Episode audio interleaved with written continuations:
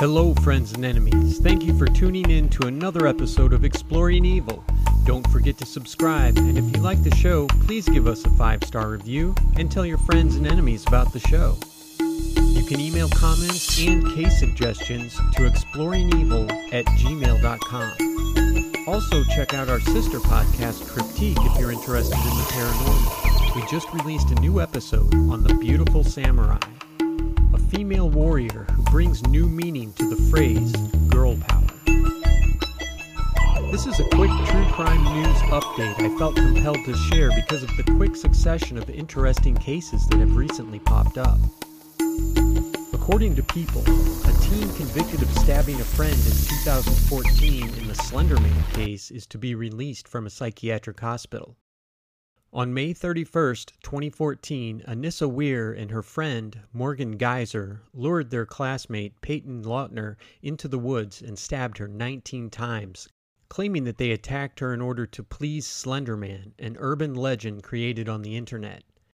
At the time of the attack, all three girls were 12 years old. The victim barely made it out alive. Despite their age, both girls were tried in adult court. Weier was initially charged with attempted first degree homicide, but ended up in an attempted second degree homicide charge after a jury found her mentally ill. Weier, who accepted a plea deal in 2017, was sentenced to a maximum 25 years in a psychiatric facility.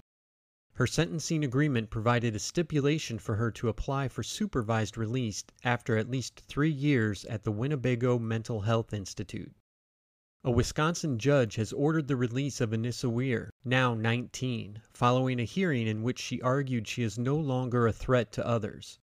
She petitioned for release on the grounds that she had made great progress with her treatment and was ready to re enter society.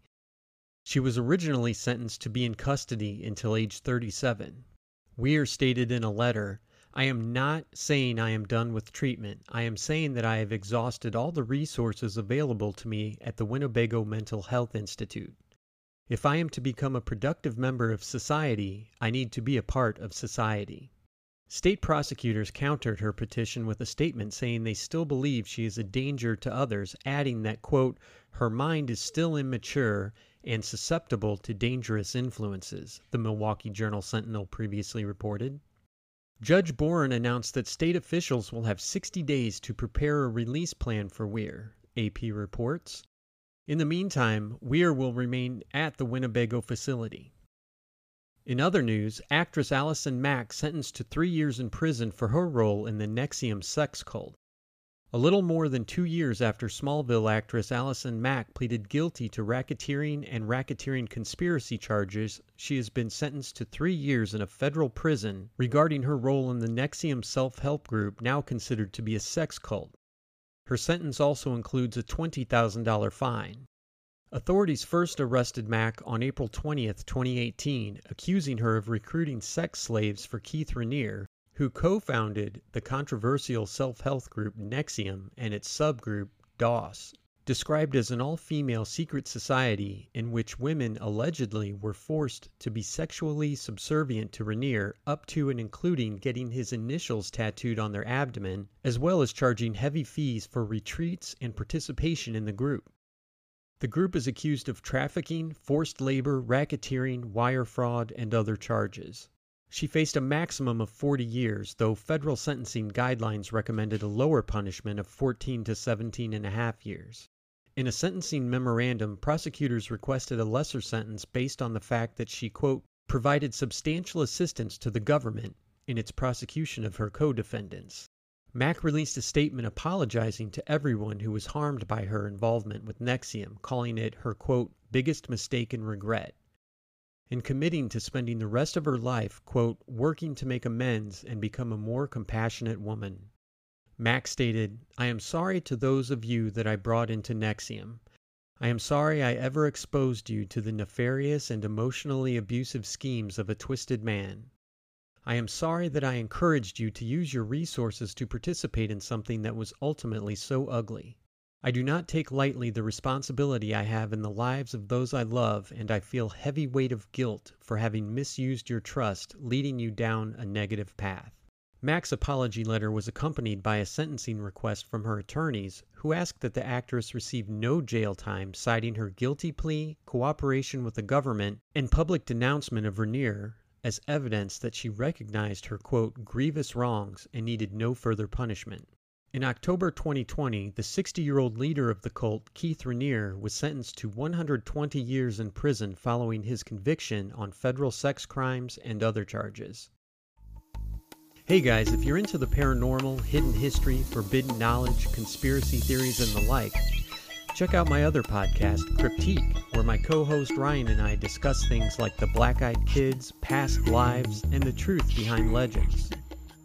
Take a walk on the dark side with Cryptique, available on Google, Apple, Spotify, and of course, Anchor Podcasts. Hey, my name is Ryan. And I'm pretty sure I'm Joe and we are the hosts of Movie Hell, a podcast all about movies and pop culture. We're two buddies who talk about this stuff anyway and wanted to share our own madness with all of you. Yeah, we have these discussions anyway and rant and rave about movies, TV, and pop culture in general, so why not share it? The objective of Movie Howl is to bring you reviews and discussions of flops to avoid, new stuff to see, and hidden gems that might end up being your new favorite. Whether you're looking for that perfect movie for Friday night or wondering if anybody else found Mr. Nobody as unsettling as you did, I'm sure there's something for everyone to enjoy, and if not, let us know and we can always learn and improve. Ah, boy, do we have room to improve. You can listen to Movie Howl on Google Podcasts, Apple Podcasts, Overcast, and pretty much anywhere else fine podcasts are curated. Now back to exploring evil. People reports Bill Cosby will be released from prison as court overturns sex assault conviction.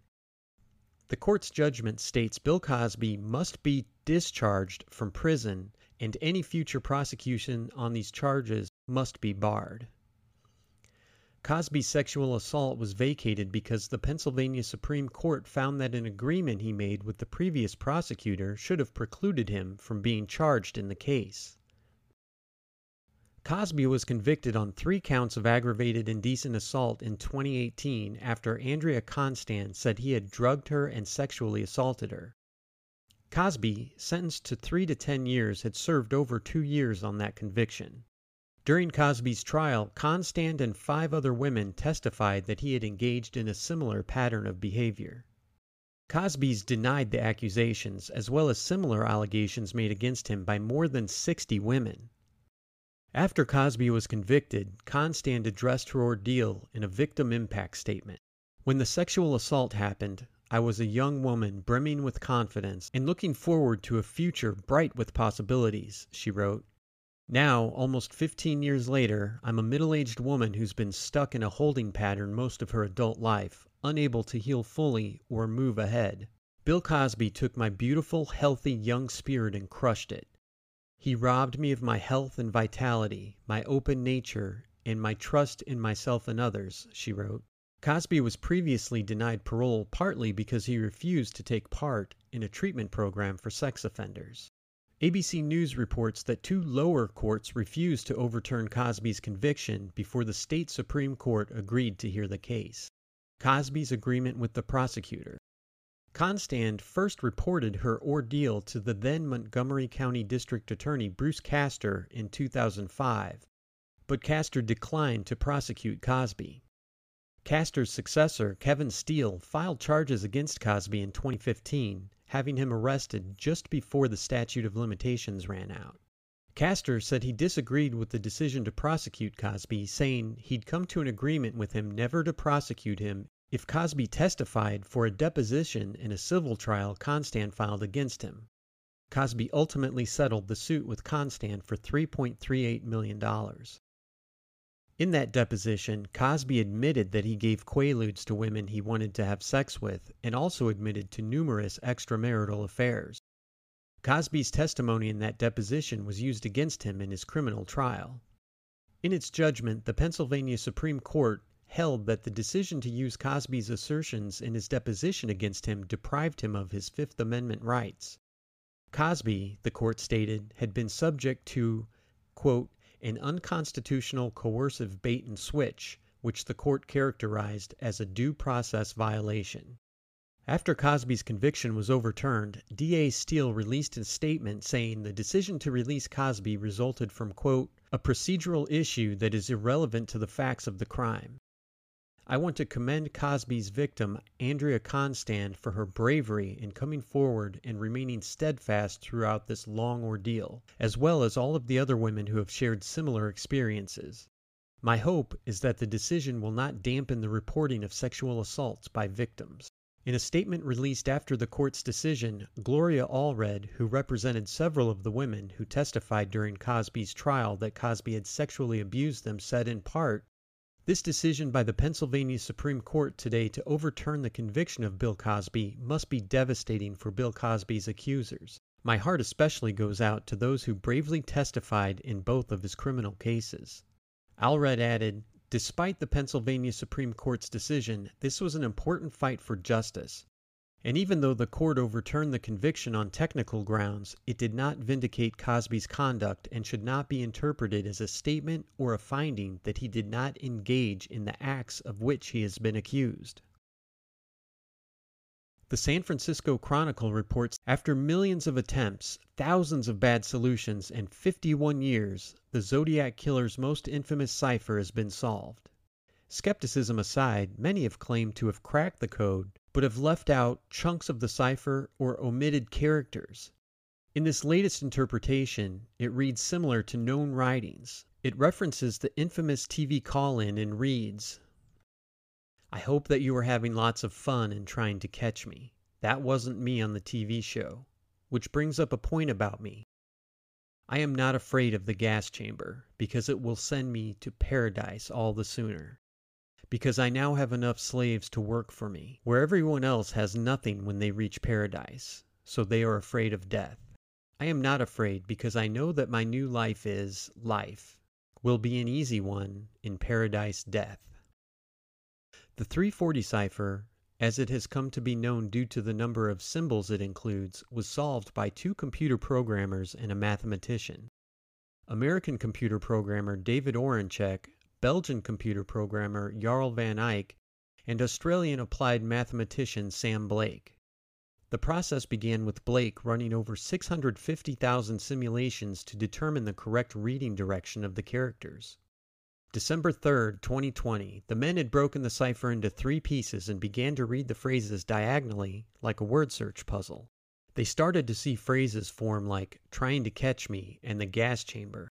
As they continued to solve, words started to jumble. Oranchak and Van Eyck realized the Zodiac made a mistake while constructing his complex cipher. Once they shifted a character over, the misspellings cleared up and the cipher worked. With the cipher solved, the men sent the solution to the FBI, which confirmed to the Chronicle that, quote, a cipher attributed to the Zodiac killer was recently solved by private citizens. Although other serial killers had far more victims, few killers in American history have intrigued and terrified the public like the man known as Zodiac. The decoded cipher also makes reference to slaves in paradise, Zodiac regularly and almost certainly intentionally misspelled words in his correspondence with the media. The trope of slaves in paradise is also a common one for Zodiac. In a 1970 letter beginning with the phrase, This is Zodiac speaking, the killer says he will, quote, torture all 13 of my slaves I have waiting for me in paradise. It's assumed 13 refers to how many people Zodiac claimed to have killed, despite the fact he has five known victims. There is much speculation as to the meaning and origin of his fixation on an afterlife filled with his victims. As with most Zodiac writings, it sounds more like myth building than sincerely held beliefs. Zodiac quoted often from pop culture, stealing ideas and lines from movies, operas, and short stories. His letters, even more than his actual murders, were carefully constructed to present himself as the ultimate supervillain. There's been renewed hope lately that the case may finally be solved. In 2018, investigators used genetic genealogy to track down the Golden State Killer. Investigators were able to find a familial match, eventually leading them to Joseph DeAngelo. The samples are not so clear cut for Zodiac, unfortunately. In the early 2000s, San Francisco investigators developed a partial profile by testing saliva traces retrieved from beneath a stamp on one of his letters. Because the profile is incomplete, it cannot rule anyone in, but it did rule out longtime suspect Arthur Lee Allen in 2002. There is another Zodiac cipher left, although it's anyone's guess as to whether it's even decipherable. In one letter, he wrote, My name is, followed by a series of 13 symbols. The 340 cipher codebreakers said because of its brevity, pure luck would be required to find its solution. But knowing Zodiac, the coward who hungered for fame, it's highly unlikely it holds his real name anyway. Thanks for tuning in to another episode of Exploring Evil. Don't forget to subscribe, and if you like the show, please give us a five star review and tell your friends and enemies about the show. You can email comments and case suggestions to exploringevil at gmail.com. Also, check out our sister podcast, Cryptique, if you're interested in the paranormal.